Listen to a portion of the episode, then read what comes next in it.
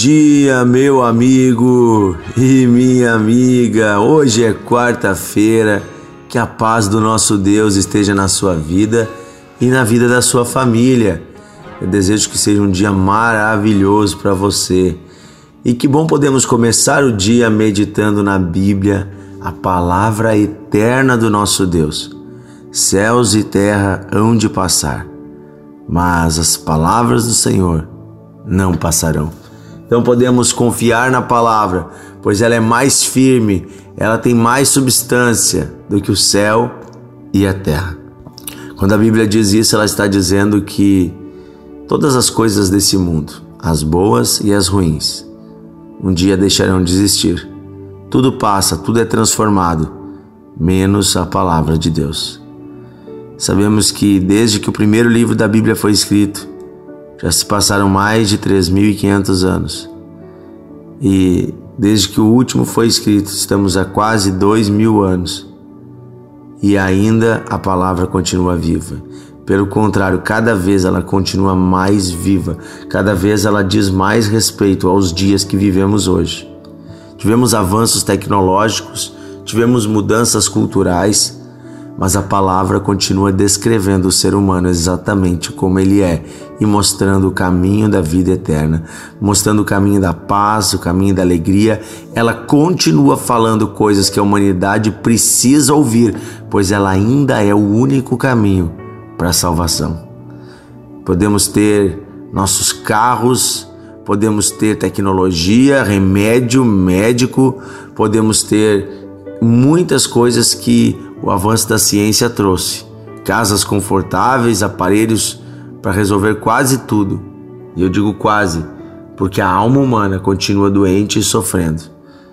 E parece que quanto mais avança-se de um lado a tecnologia, por outro lado, mais doente fica a alma do homem, pois mais coloca sua confiança em coisas externas, enquanto a única esperança verdadeira não está em nada que existe nesse mundo porque, como eu disse, e como disse a palavra, céus e terra hão de passar, mas a palavra do Senhor permanece. Amém? Quando você dedica um tempo a ler, a estudar a Bíblia, ela vai transformando você. Ela vai transformando você numa pessoa conectada com o Criador, numa pessoa melhor. Ela vai transformando você numa pessoa de fé uma pessoa que já não está mais preso às coisas passageiras, mas uma pessoa que está olhando para o alto, aguardando a verdadeira cidade, a verdadeira nação que um dia há de se revelar na vinda do nosso Senhor Jesus Cristo. E hoje eu quero ler com você a primeira carta de João, capítulo 3, versículo, desculpa, é capítulo 3, versículo 11 em diante. Nós estamos lendo juntos a primeira carta de João nessa série que chamamos Filhinhos Amados. É dessa forma carinhosa que João fala conosco, refletindo, representando o amor do nosso Deus. E aqui ele diz assim: Porque a mensagem que ouviste desde o princípio é esta que nos amemos uns aos outros. Não segundo ou conforme Caim, que estava, que era do maligno e assassinou o seu irmão. E por que o assassinou? Porque suas obras eram más e as obras de seu irmão eram justas. Irmãos, não os maravilheis de que o mundo vos odeia. Nós sabemos que já passamos da morte para a vida, porque amamos os irmãos. Aquele que não ama permanece na morte. Todo aquele que odeia o seu irmão é assassino. Ora, vós sabeis que todo assassino não tem vida eterna permanente em si. Nisto conhecemos o amor, que, que Cristo deu a sua vida por nós e devemos dar a nossa vida pelos irmãos. Ora, aquele que possui recursos deste mundo e vira seu irmão padecendo necessidade e fechar-lhe o seu coração, como pode permanecer nele o amor de Deus? Filhinhos, não amemos de palavra e nem de língua, mas de fato e de verdade. Queridos irmãos, é, esses poucos versículos são para nós uma contundente mensagem vinda do alto, especialmente para os dias em que nós vivemos, em que as pessoas estão muito individualistas, muito egoístas, cada um pensando apenas em si e nas suas necessidades. Quero dizer para você que Deus não tirou você das trevas para você viver sozinho, uma vida de bênçãos e isolada. Não, nós estamos em comunidade, somos parte de um corpo e chamados de irmãos. Ou seja, nós só temos sentido na nossa vida com Deus sendo uma família. E aqui fala que precisamos amar e diz que quem não ama ainda está morto. Olha que forte isso. Quem não ama ainda está morto. Amemos uns aos outros. Assim como o Pai nos amou, devemos amar o próximo. E aqui o próximo, gente, não é só aqueles que gostam da gente. Também João nos lembra que assim como Caim matou Abel, porque viu que as obras de Abel eram justas e ficou com raiva, assim também é normal que o mundo nos odeie. Mas o ódio que o mundo tem por nós não justifica nós odiarmos as pessoas. Pelo contrário, devemos seguir o exemplo de Jesus, que mesmo na hora que estava sendo crucificado e as pessoas lhe declarando palavras de ódio, de ofensa, mesmo nesta hora, Jesus olha para essas almas e clama ao Pai pedindo misericórdia: Pai, perdoa-lhes, porque não sabem o que fazem. Isso é amor, queridos. O amor é quando você olha para uma pessoa, até mesmo quando ela está falando coisas horríveis, está te ofendendo, está te machucando. O amor é quando você olha para essa pessoa e diz: coitadinho, não sabe o que faz, está perdido. Vou orar para que seja salvo. O amor nos leva a enxergar a condição de desgraça da humanidade e nos coloca numa posição de intercedermos pela humanidade. E aqui então João começa a trazer para um aspecto prático.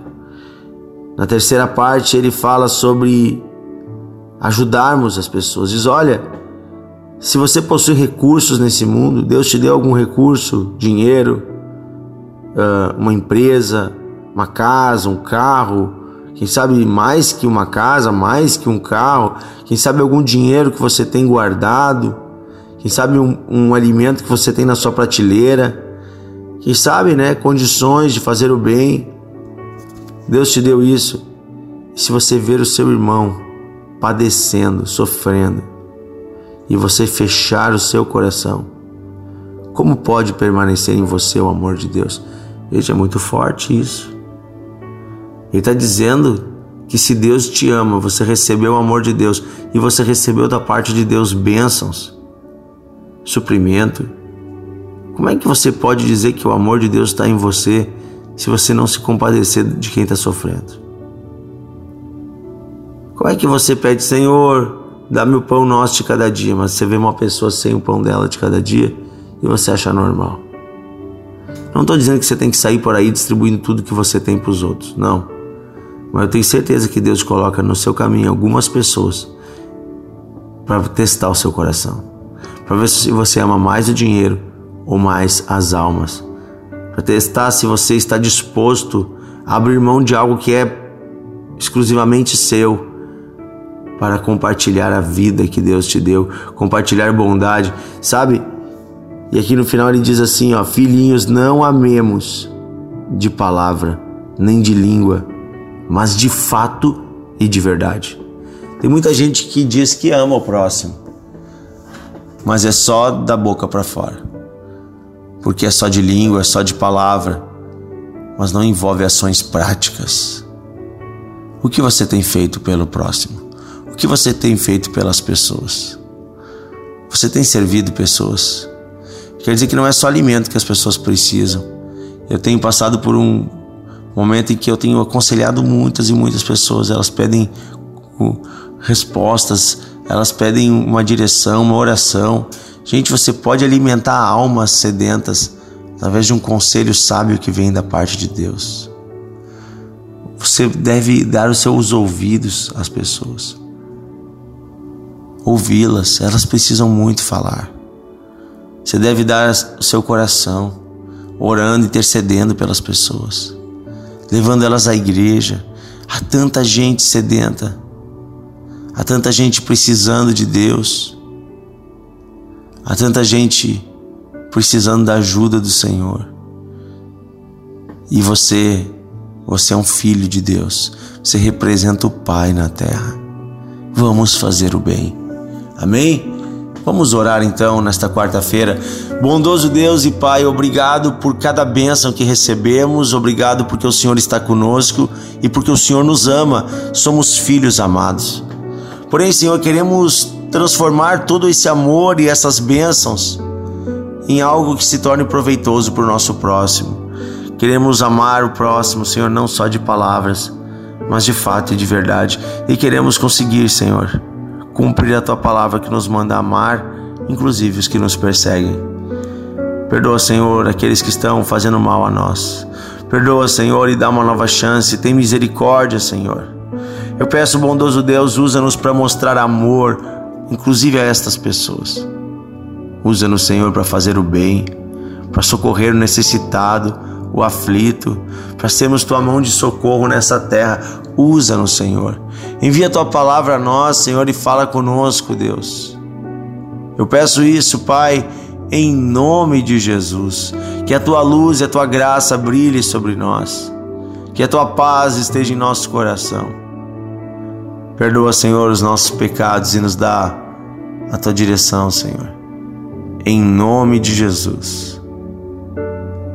Senhor, dá um dia maravilhoso para esse homem para essa mulher, que todos aqui que estão nos ouvindo lembrem todos os dias que são filhos amados de Deus. Eu peço isso em nome de Jesus. Amém. Amém, meu amigo. Que tal compartilhar a palavra de Deus? Enviar para os seus amigos, compartilhar aí com os seus grupos. Convide as pessoas para entrar no grupo do devocional. Amanhã estaremos juntos com mais um podcast. Deus abençoe você.